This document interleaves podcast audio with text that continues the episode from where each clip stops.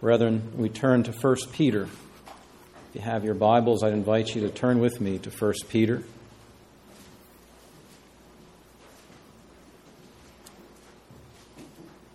We'll look at 1 Peter 1 through 4, and then also we'll be reading from Psalm 42. So, hear now the word of God. Peter, an apostle of Jesus Christ, to those who are elect exiles of the dispersion in Pontus, Galatia, Cappadocia, Asia, and Bithynia, according to the foreknowledge of God the Father, in the sanctification of the Spirit, for obedience to Jesus Christ, and for sprinkling with his blood, may grace and peace be multiplied to you. Blessed be the God and Father of our Lord Jesus Christ. According to his great mercy, he has caused us to be born again to a living hope through the resurrection of Jesus Christ from the dead, to an inheritance that is imperishable, undefiled, and unfading, kept in heaven for you, who by God's power are being guarded through faith for a salvation, ready to be revealed in the last time. From Psalm 42.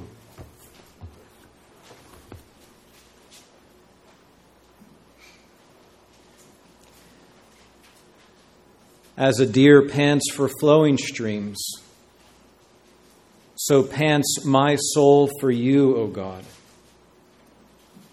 My soul thirsts for God, for the living God. When shall I come and appear before God?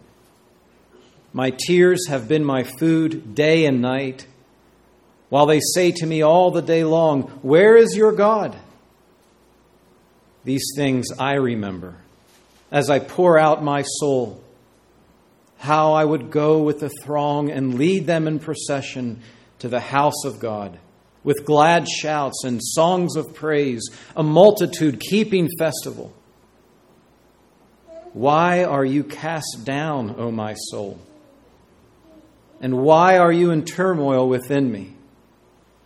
Hope in God, for I shall again praise him, my salvation and my God. This is God's holy word that he brings to our minds and our hearts this day. Father, again, open this to us that we may see your glory. In Jesus' name, amen. You may be seated.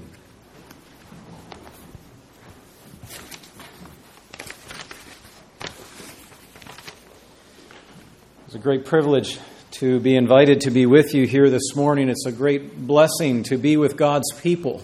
It's a great blessing to be able to be with God's people, opening the Word of God, to hear His Word, to hear what He says and what He wants us to know. It's my privilege to open uh, with you today uh, the first letter of Peter. The Apostle Peter is, in many ways, uh, someone I, for some reason, seem to think I could have hung out with. He was a blue collar man to the core. He was a fisherman. I can only imagine the toughness and, and hardness of his hands from pulling in his whole life the nets uh, that he cast into the sea. Of course, by the time we come to this letter, by the time we come to this point in Peter's life, First Peter likely written some 35 uh, plus or minus, give or take, years after the resurrection of Christ, we know that he has been casting his nets, but he has become a fisher of men. And as hard and laborious, likely as he uh, toiled to bring in the fish uh, as he worked with his brother and father, where we first meet him in the Gospels. These last uh, 35 or so years, likely by the time Peter writes this letter, it has been an ever greater labor. For now he labors for the cause of Christ. Now he labors in the way that Christ has called him to go out and so tenderly and so blessedly feed feed his sheep. When we read the apostles' words, both in 1st and 2nd Peter, we find that uh, though Peter has had 30 years of sanctifying grace poured into him by the promised Holy Spirit, we see that Peter has never gone very far. Rightly so. From that shoreline that day when Christ calls him. And you remembered uh, be with me now and, and as it were, uh, thinking back, not so much when Christ first called him to follow, but when Christ called him in, in redemptive grace, in restoration, called him to go and feed my sheep, feed my lambs. And it seems that from this letter we can glean that that's exactly what Peter uh, was doing. That's exactly what the Holy Spirit was driving him on in to be one who would feed the sheep, who would care for the lambs. Interesting enough, uh, when Jesus restores Peter in such a way, using such language, feed my sheep, attend my lambs, that language would have been foreign to Peter. He was a fisherman bait the hook, uh, load the net. He could have understood that. But what we find is that Jesus Christ, the risen Christ in risen glory, one who is, in, in a sense, thrown his arms, as it were, around Peter to draw him back, has, in a very real sense, said, Now you will learn what I will have you do in my way. And just with those words, it, it has to shuffle, as it were, what Peter thought he knew to be about the work that Christ called him to. By the time Peter writes this letter, the church has undergone some very incredible changes. It is uh, multiplied, it has uh, gone forth. Peter himself saw to it that it, it, had even gone unto the Gentiles, although it was Paul who really takes that mantle ever more greater and, and goes out into the Gentile world. But, but Peter is, is there at the forefront.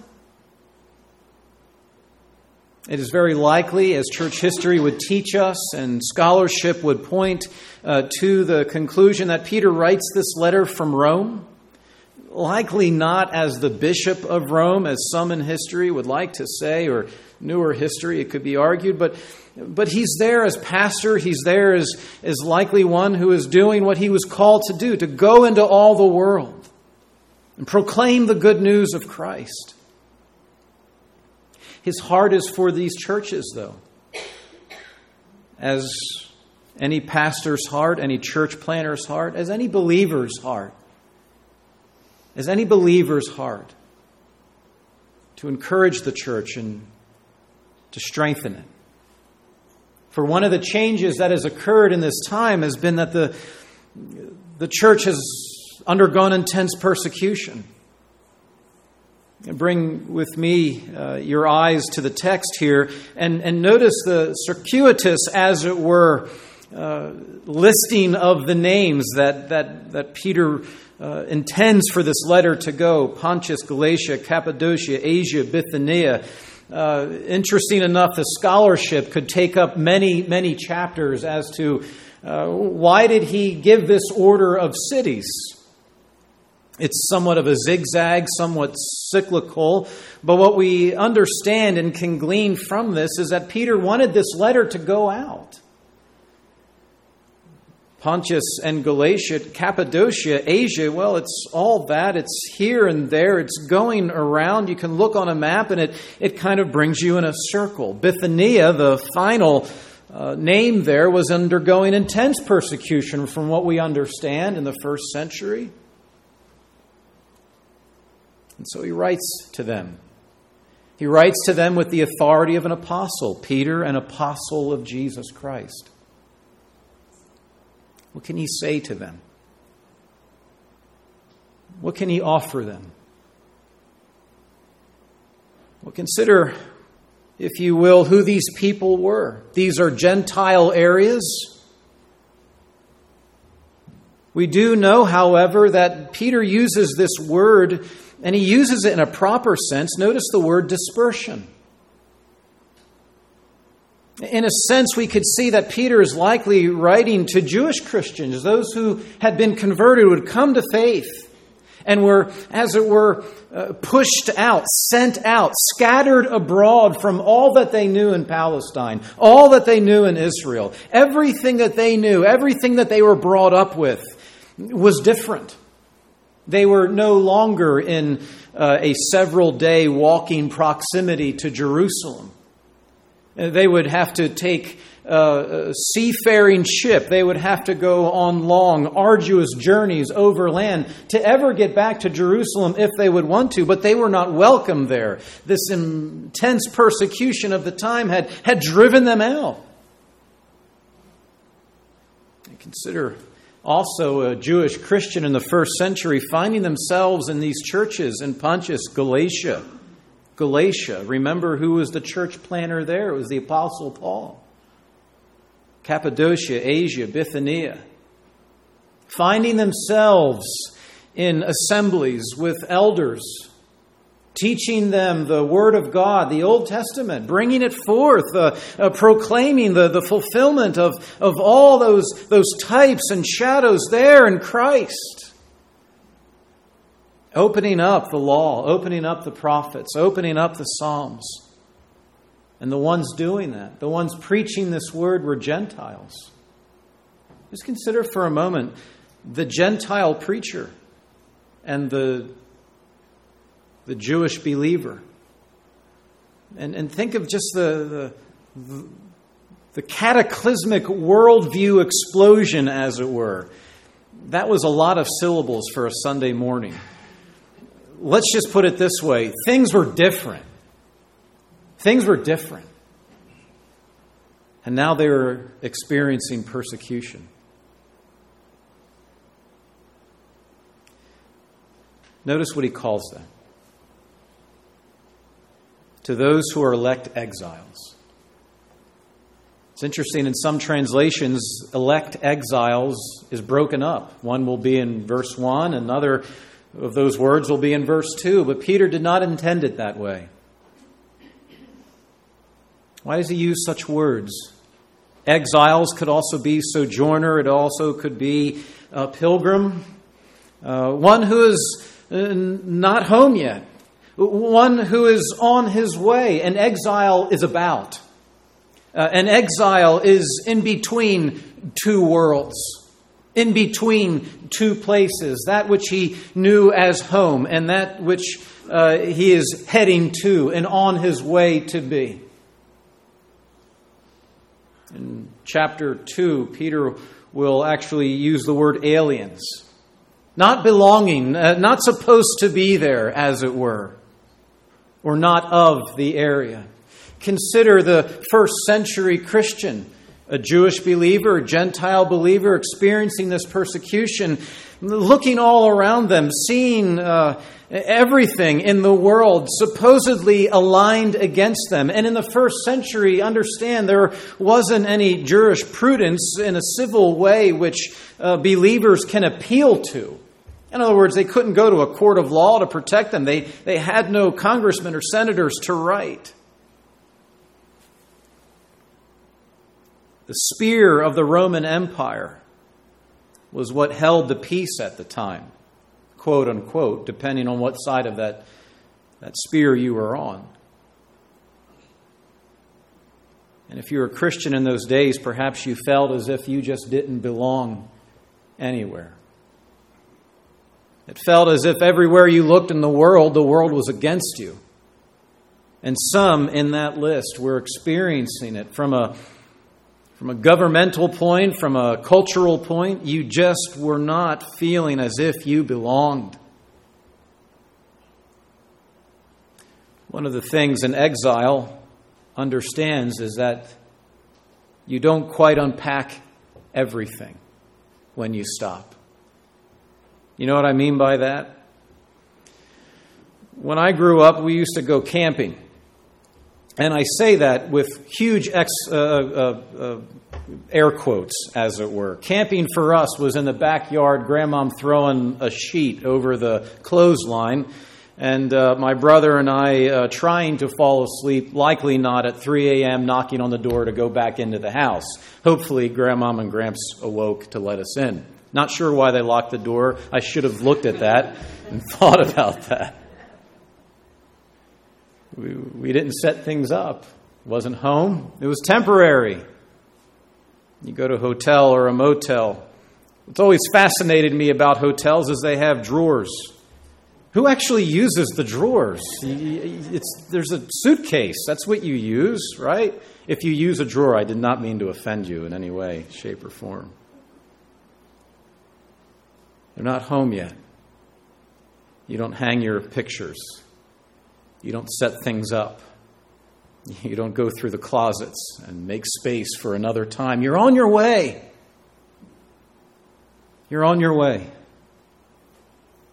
Well, it sounds all nice and good, but what does Peter mean by this? Uh, understand for a moment what Peter does, and, and, and perhaps it's something that uh, is with him from all of those years of having to scream out likely those, those quick successive orders if indeed a, a gale would blow over the, the Sea of Galilee while their nets are out and he on the ship, perhaps as ch- uh, in charge, he was by all accounts, the older brother on the ship does, does uh, you could almost hear him uh, yelling those, those, quick orders: draw the nets, uh, you know, bring up the anchor if there was such, or however they conducted their their business, however they conducted the the fishing, and and if you're if you're mindful as you come to First Peter, you will see these these short sermons in the midst of this book to where he almost stops you before you go on, but indeed you have to go on. It's one of the geniuses of the epistle, but it's the genius of the Holy Spirit who's teaching us through this epistle. He stops us for a moment. Elect exile. It stops. Did you hear what he just said? And can you imagine the first century churches as it first is read in Pontus, Galatia, Cappadocia, Asia, Bithynia? What does Peter have for us? Uh, what great encouragement does he have for us? And understand for a moment before we even go further. Yes, in 1 Peter, we are going to see the reality of suffering for the Lord Jesus Christ and the blessing of suffering for his name. But Peter doesn't mitigate the suffering by simply saying that's just the way it is. He tells us why it is and how it is. We keep going. We keep pressing on. Uh, we keep rejoicing with every step we take because the one thing about a pilgrim that we need to understand is that the pilgrims will sing their songs of grace and glory on their way unto Zion. We'll get back to that in a moment. Elect exiles. It's a two word sermon at the very beginning that deserves its own unpacking. And any preacher, well, uh, this preacher finds himself way uh, out of his depths to explain it so well he, he, he stops us for a moment, and we almost have to shake that off to say, well, what did he just say? We are exiles, and, and oftentimes, Christian, perhaps you have this in common with these first century Christians. Indeed, we do. We feel like exiles. And sometimes we look at all of the things around us, all the things occurring to us, uh, to turn on the news uh, you could tell my age. I'm still talking about turning things on as if it's a knob on a TV, but that's. Good thing I didn't see, say read the paper. Then you would know how old I was. But uh, nonetheless, everything seems like it's aligned against us, and we just feel like exiles. A word by itself, which could be very discouraging. I'm an exile. But Peter's already modified the word, hasn't he? He's already told us how to read that word. He's already told us that it's because we've been elect. Now, understand for a moment, Peter was not grinding a theological stone here. He was grasping the true Word of God in all of its glorious orthodoxy and not allowing us to understand it merely as a concept, but saying this is why we go on. This is how we go on. This hasn't been done to us. We're not exiles because of something that has happened over us, because we've been appointed. We've been appointed to it and been purposed in it.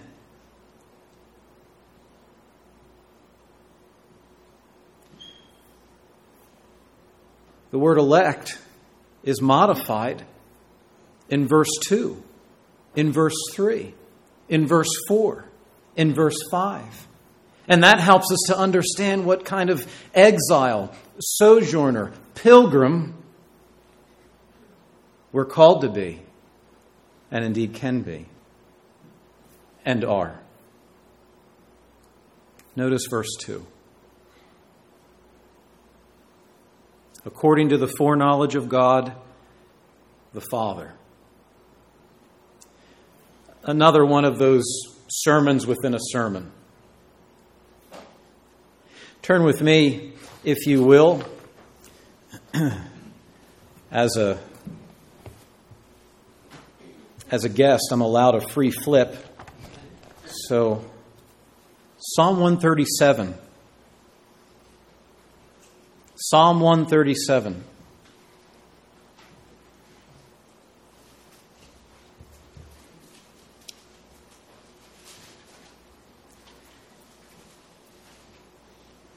Maybe in some of the ways we've described first century Christians that first received this letter by the apostle, maybe you're thinking uh, that you can identify in some way with that. But notice that brings us to an identification with the people even further back. Having been driven from Jerusalem, having been driven from Judah, the people of God sing. It's such an interesting psalm, Psalm 137. I don't mean to preach two sermons, but it's, it's worthy of a consideration. The whole psalm asks the question how can we sing? But it's a psalm which is meant to be sung. So they're singing, how can we sing? By the waters of Babylon. There we sat down and wept when we remembered Zion. On the willows there we hung up our lyres. For there our captors required of us songs, and our tormentors mirth, saying, Sing us one of the songs of Zion. Here's the question in verse 4 How shall we sing? Can you imagine an entire covenant community asking this question? How shall we sing the Lord's song? in a foreign land. Now, the context behind Psalm 137 is that the Israelites turned from their God, turned from the God of their youth, turned from the God that delivered them from Egypt into the land of plenty, into the land that would witness his glory through them in their worship. The Israelites had turned to other gods. The Israelites had broken the covenant made with Moses at Sinai. And they were pulled from their land. There's a context there. But do you hear the words? Do you hear the rattled hearts of these people? Do you hear the kind of stream of mind and soul, the very kind that Jesus himself as he looked to them, uh, said, How I would have gathered you in my own arms. And perhaps it's the same kind of question in a different context now. And perhaps that's why it's so bewildering for those first century Christians. How can we sing the songs? Maybe, again, from a different context, but nonetheless the same words. Perhaps what Peter was hearing when he himself is in Rome, what he's hearing from the reports from Pontus, from Galatia, from Cappadocia, from Asia, from Bithynia. By the way, it's the fourth time I said that this morning, and that's that's pretty impressive for a Sunday morning, okay? So, anyway, uh, maybe he's hearing from them. How can we sing?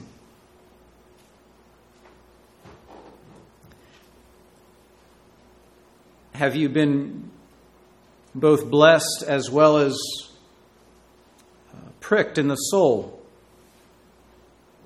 when on a particularly heavy Sunday morning for you? The hymn for the day might be something like, So simple, blessed assurance.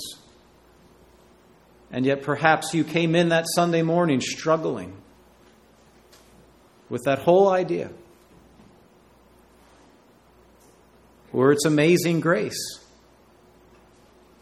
And the pilgrim path that you walked that week and perhaps are still on seems so dark. And the clouds have gathered. And it's hard to sing exclamatory words like amazing grace. And perhaps you see the world around us. And we're told to sing, All creatures of our God and King. When all the world has come to the conclusion that all creatures have no God and King, or all the world is its own God and King. And perhaps, like Pilgrim from Pilgrim's Progress, the kingdom light seems so far away. And there's still so far to walk. How could I sing?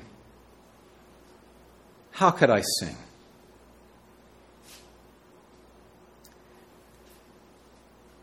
But notice what Peter does here in verse 2. You're elect exiles because of, according to, the foreknowledge of God the Father.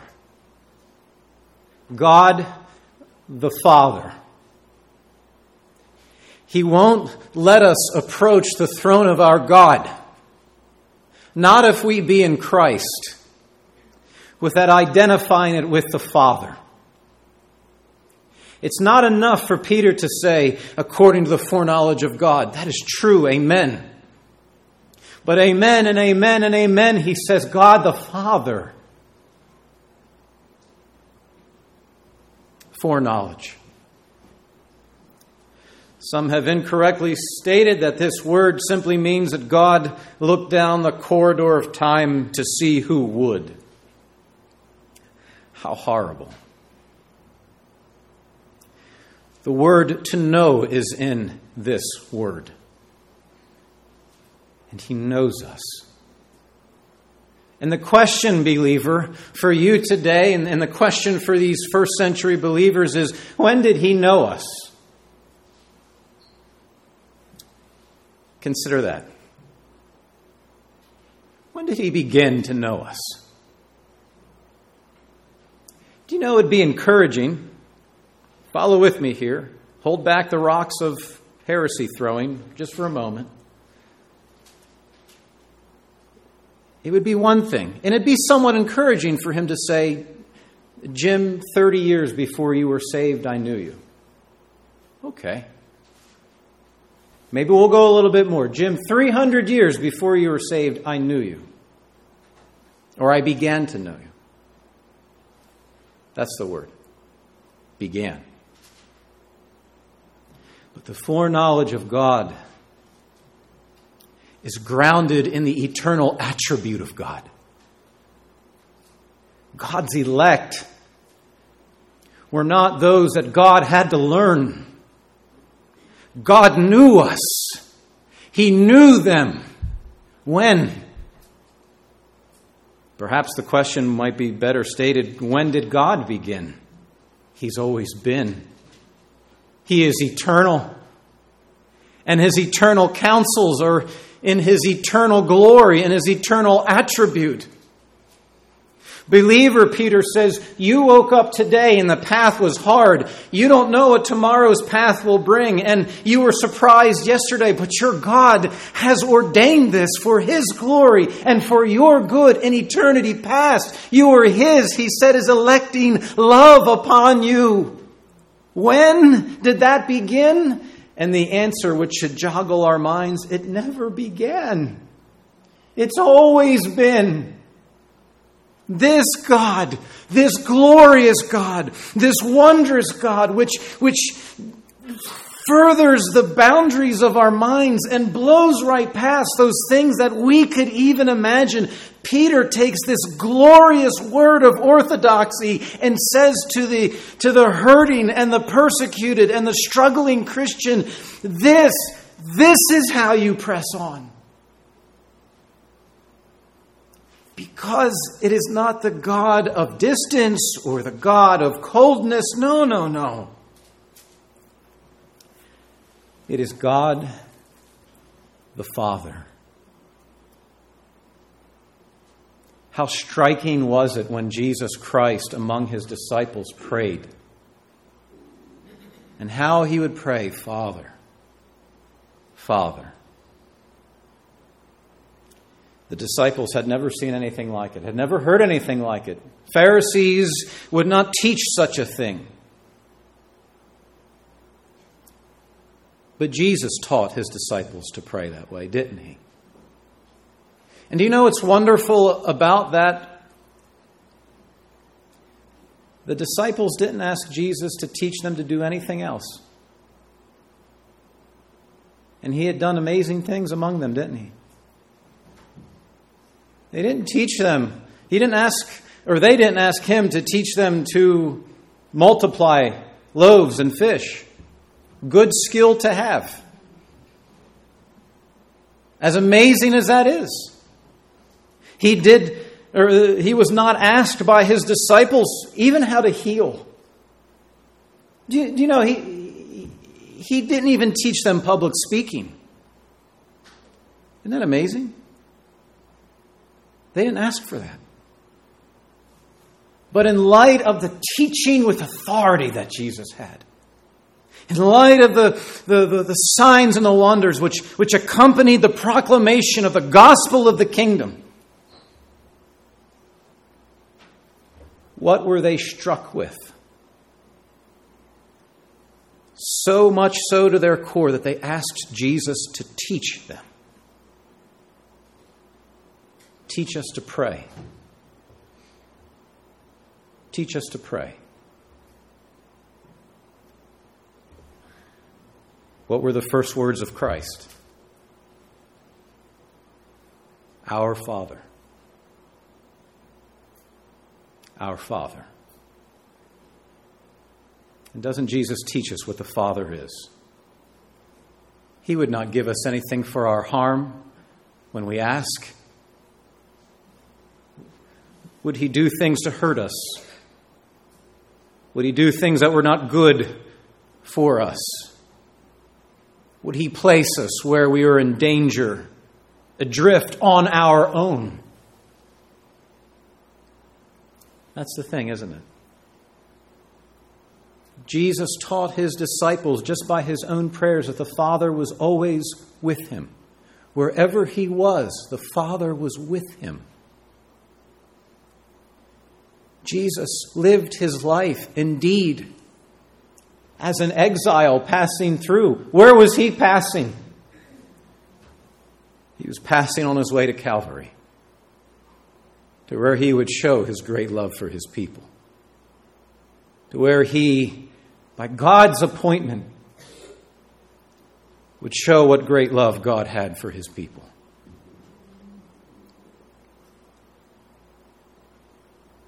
But he never, he never ever lived a moment of his life, our Christ, ever outside of the Father's presence.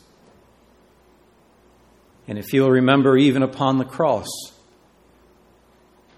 even there, where God in his presence turned from Christ as he bore the wrath of God for our sin, as he took our sin debt upon himself and bore it to its fullest and brought his suffering to the greatest zenith that it could ever be, to where he cried out, My God, my God, why hast thou forsaken me? It wasn't because God had gone. He never doubted the presence of God.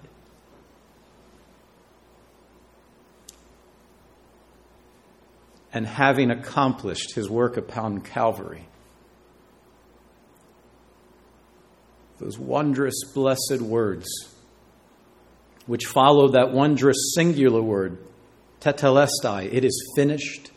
It is finished. Praise God, it is finished. The final words of our Christ Father, into your hands I commend my spirit.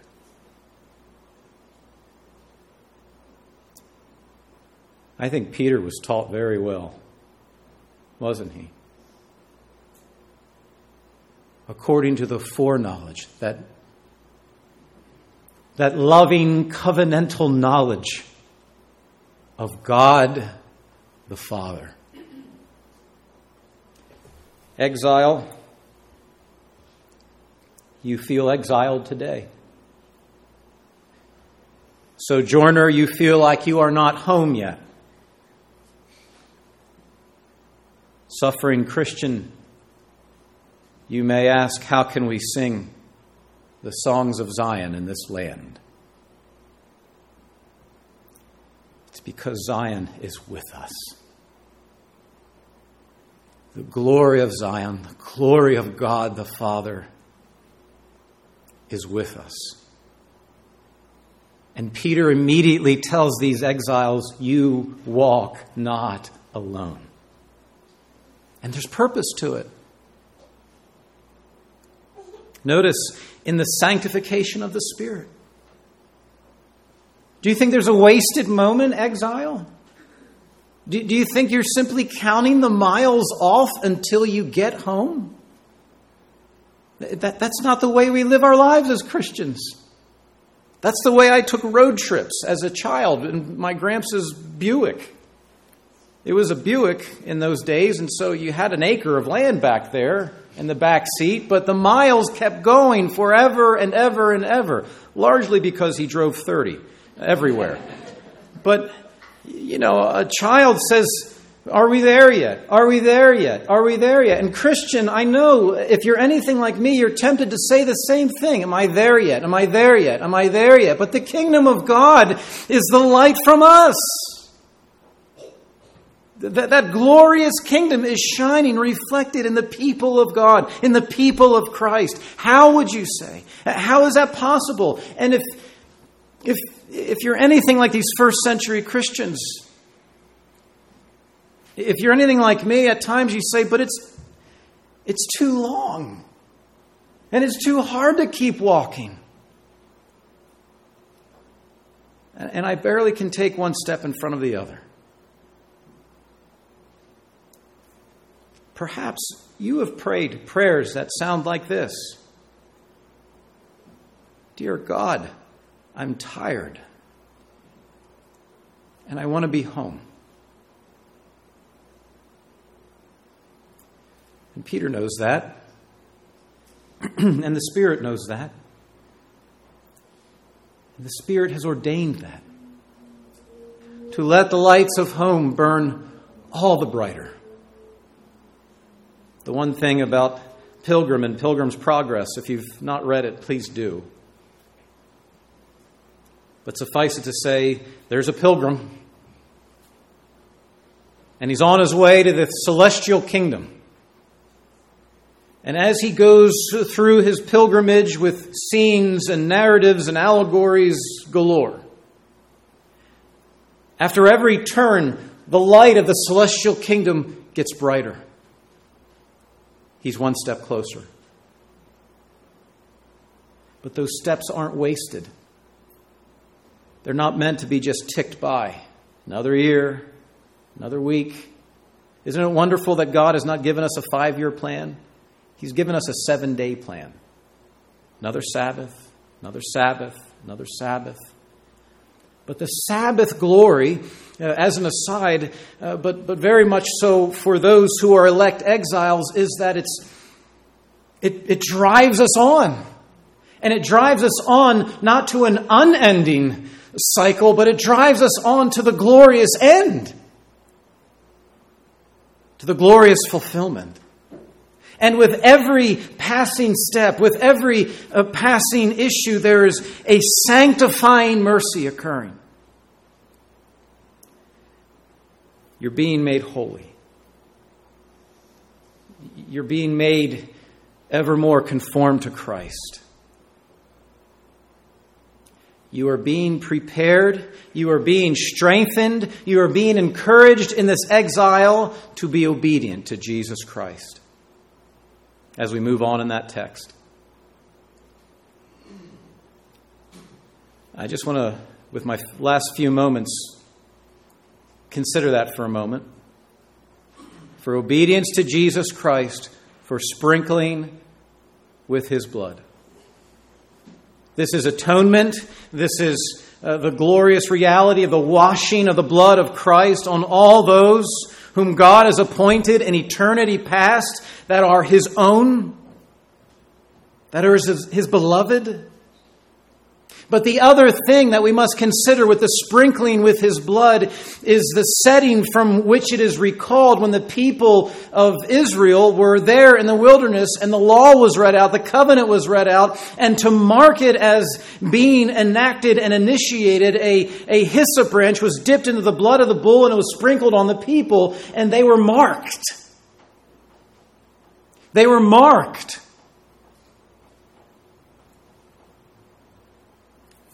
Wherever they would go, wherever they would walk, whatever area they would be in. Remember, their clothes never faded. That wilderness generation, their clothes never faded, they never wore, they never tore. They kept the same clothes. And we say, that's wonderful. That's an incredible miracle. What else is on the clothes? The blood of the covenant. Wherever they went, they were representatives of that covenant. Christian, wherever we go, we are representatives of the covenant. We're children of the covenant. We are people of the covenant. We might go to the world and the world says, You don't look anything like us course.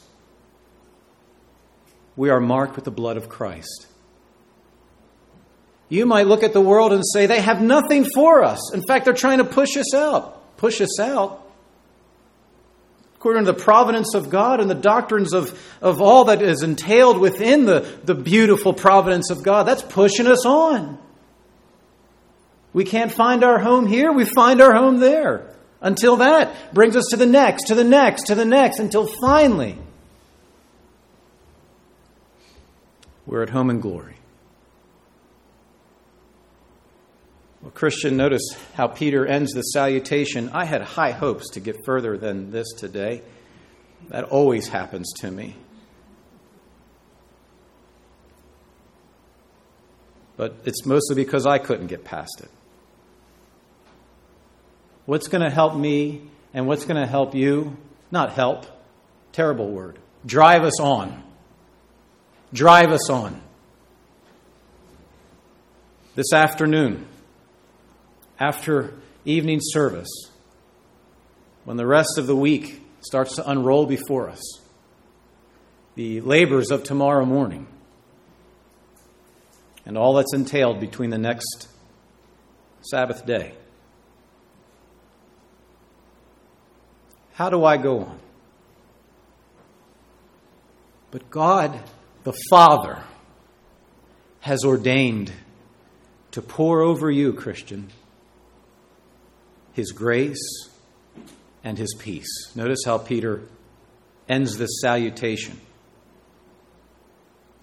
Do you know what I love about a fisherman? He's never satisfied with the fish he's got. And it doesn't matter how big it is. Uh, I once heard my grandfather say the only thing that gets larger after it dies is a fish.